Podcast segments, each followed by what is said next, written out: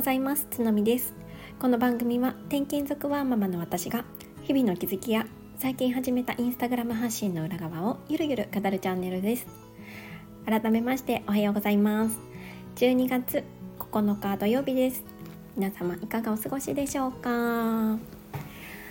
い、今日は土曜日ということなのでゆるゆるとね雑談の回になりそうだなと思うんですけれども、お付き合いいただけましたら嬉しいです。えー、何に話す、何について話そうかなって思ってたんですけど、えー、風邪予防についてねお話をしていきたいなって思っています。皆さん体調は崩されてないですか？まあ、ご自身もそうなんですけれども、例えばお子さんであったりとかご両親とか、あとはご友人とか周りで風邪とか流行ってないでしょうか。えー、我が家はですねえー、ともうまさに最近また長女が発熱をしまして、えー、大体でもまあ最高でさんじゅうはちどぜんごぐらいかなまで上がって、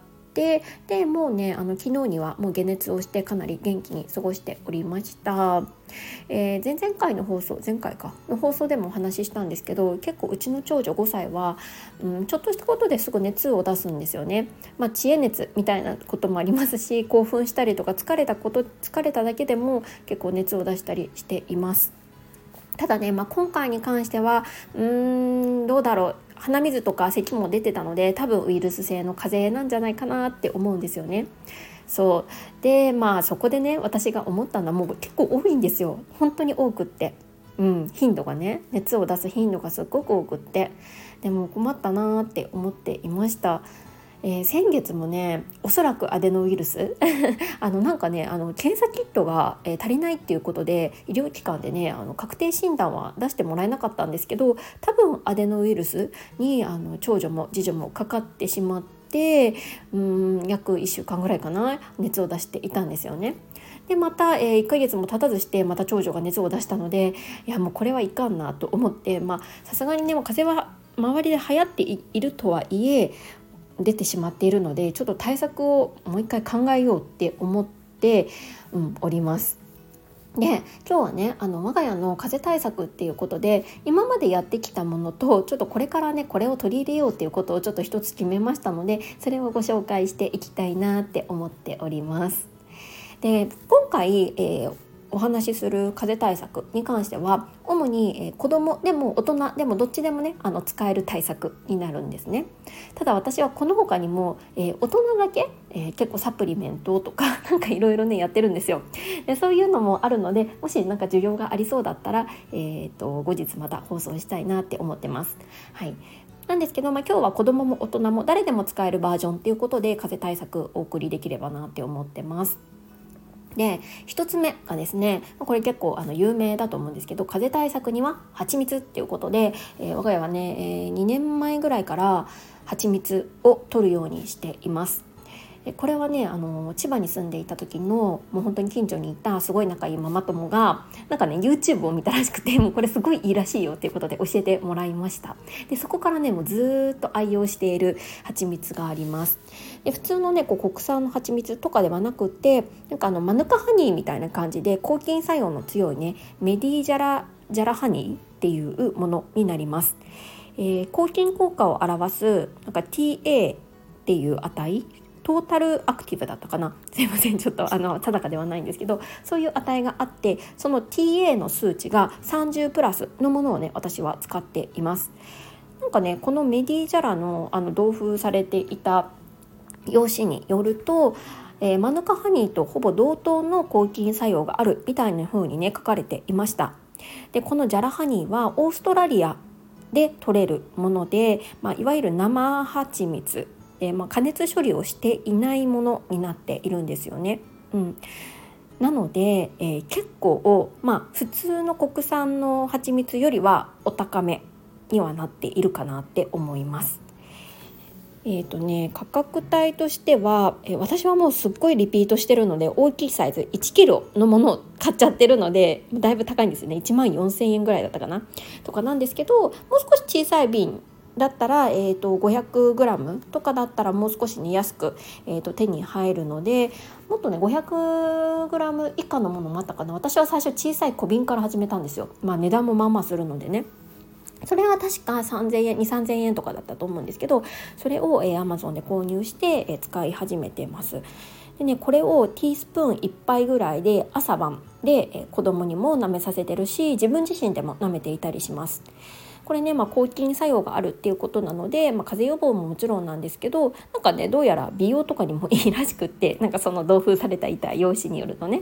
まあ、あの生蜂蜜って結構ね体にいいじゃないですかいい、いいと思うんですけど、なんかねそれが書かれていたので、多分こうね美容とかそういった健康面でもね、あのー、考えられている人は結構おすすめの商品なんじゃないかなって思います。うん、なんかねこの蜂蜜に関して、えー、と私最近インスタグラムのねこのリールの中で、まあ、ちらっとだけあの取り上げたんですよ、うん、とにかいぐらい取り上げたかな。そこでもねなんかコメントで、えー、と蜂蜜について、えー、お問い合わせをいくつかいただいたので、あ結構あの興味いただ興味を持たれてる方多いのかななんて思って、ここでちょっと長めにお話をしました。はい、でそんな感じでね、このメディジャラーハニーを私は摂取してますということで、一応ねあの概要欄に、えー、Amazon リンクを貼らせていただくので、興味あるよっていう方はぜひぜひご覧ください。えー、一応そうだな、リンクは小さめの小瓶の方、多分いちキロを最初から買われる人はいないと思うので、小さめの小瓶の方の、えー、とリンクを貼ろうかなって思います。でふたつめなんですけれども、最近ね加湿器を買いました。そう加湿器設置ですね。えー、もともと加湿器の方は私持っていたんですけど、なんだろう さん、よんせんえんで買った比較的ね安いあのヨドバシカメラオリジナルみたいなやつの、えー、と超音波加湿器をね使ってたんですよ。でも超音波っていうのかな、そうあのー、結構こう安い安く買えるやつですね。でこのタイプの加湿器を使ってこ使ったことがある方だと分かるかなって思うんですけど、結構ね水垢がたまりやすくって、なんだろう衛生面ですっごい気になってたんですよね。であと大きさもそこまで大きくなかったので、新しい加湿器が欲しいなって思っていたところ、いろいろね探したら、なんかねこう象印魔法瓶の象印の加湿器がどうやらいいっていう情報を結構いろいろねインスタ界隈からね入手をしたんですよ。うん、で、えーと、それについて、まあ、結構高いんですよね。にまんえんぐらいしたんですよ。加湿器にしては高くないですか？そうでもすごいレビューもいいし、なんかねどの色なんかにしゅるいの色があって、白かグレーどっち買ったらいいと思いますかみたいな感じでインスタグラムのフォロワーさんにちょっとストーリーズでお聞きしたところ、なんかちらほらとねあのこれ同じの持ってますっていう方とか、あと買おうとまさに思ってましたであったりとか、うん、あのすごいねあのいいですよっていうコメントをいただいたりとかしていて、なんかねそのコメントが後押しして、もうこれ絶対買おうって思ったんですよね。そうで、まあ、このね加湿器を買いました。うん、すごいねこれはね、えーと、加熱式っていうのかな、いわゆるこう蒸気熱湯させた蒸気でスチーム式の、えー、加湿器になっていて、えー、加熱をするので清潔面では結構安心できるっていうのがポイントっていうことでありました。でね、確かにこうスチーム式ね本当に温かい、えー、蒸気がこう出るようなものになってるので、なんかねふんわりちょっと部屋も暖かくなるような感じもしますし、何よりもねお手入れが簡単そうなんですよ。多分水垢はそんなにつかなそうで、なんかクエン酸除菌とかで良さそうなんですよね。うん、でなんかねあのいろんななんかこうインフルエンサーさんとかも使っているらしく、どうやらそうだから、なんかちょっと気になって、まあ、ちょっと高いんですけど買ったらすごいいい感じです。今のところ今ね使って に、さんにちめとかなんですけど、うん、特にねあの本当ここがネガティブポイントだっていう部分は見当たらずに使えてるので、これも良かったなって思います。はい、まあ、一応こちらもあのリンクを貼らせてもらうので、気になる方はぜひご覧ください。はい、でちょっともうきゅうふんも話してるので、ちょっとあの急ぎ足でいくと、みっつめがねあの去年から使ってるんですけど、オイルヒーターを我が家買いました。えーと、どうしても今賃貸に住んでいるんですけど、えーと、ストーブあのなんていうんですかこう灯油式のストーブだとうーんなんだろうな家事とかも少し不安だし、あと何よりも灯油を買いに行くっていう手間がなっていうところで、えー、今までずっとエアコンを利用してたんですよね。そうでもやっぱエアコンだと乾燥が気になるっていうことで、あの去年からねオイルヒーターを、えー、購入しました。でねまあ、このオイルヒーターもまあまあいいお値段がしたんですけど、デロンギっていうねメーカーのもので結構いい値段がしたんですけど、でも値段以上にすっごいよくって、なんかこうじんわりとした暖かさ、うん、を感じられるんですよね。そうだからすごいお気に入りで、これもねあの本当買ってよかったなって思います。やっぱり風邪って乾燥から来るものもあるじゃないですか。喉やられちゃったりとか、うん、だからね本当いかに乾燥させないかっていうのが結構重要なんじゃないかなと思ってて、この加湿器とオイルヒーターを買ったっていう感じなんですよね、うん、でねさいそう最後に最後になんですけど、もうねやっぱり風邪対策といったら睡眠をしっかりとることだなっていうふうにちょっともう基本に立ち返っていますなんかねあのこれ実は先日インスタグラムのストーリーズでもちょっと決意でねあの書いたんですけど、最近長女がよく熱を出すのはもしかしたら睡眠時間が足りてないんじゃないかっていう疑惑がねちょっと浮上してきたんですよ。なんでかっていうと、えーとね、長女は、えーと、ごさいか。この年中さんになってから、今年中さんなんですけど、年中さんになってからお昼寝が完全になくなったんですね。そうでやっぱりお昼寝がなくなってからすっごい寝つきは良くなったんですけど、朝めちゃくちゃ眠そうなんですよ、うん、でもうちょっと寝てればいいじゃないって思われるかもしれないんですけど、どうしてもね次女が早起きで起こされちゃうんですよね。そうでまあもう一回寝たらって二度寝を誘うんですけど、それもできなくて眠いまま結構グズグズ言いながら起きるっていうのがもうここ数ヶ月ね続いてたんですよね。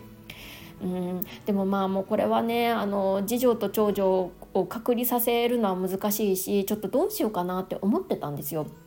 うん、そして私が、まあ、それでね考えたことっていうのが、もうだったらもう早寝をねやっぱりさせるしかないっていうことで、今だいたいふたりともはちじには寝てるっていうようなライフスタイルを送ってるんですけど、もう少し早めて、えー、としちじはんには完全に 寝, せ、ね、寝ている状態を作りたいなっていうふうに思ってます。で今回ねこの早寝に切り出すのはもう完全にこの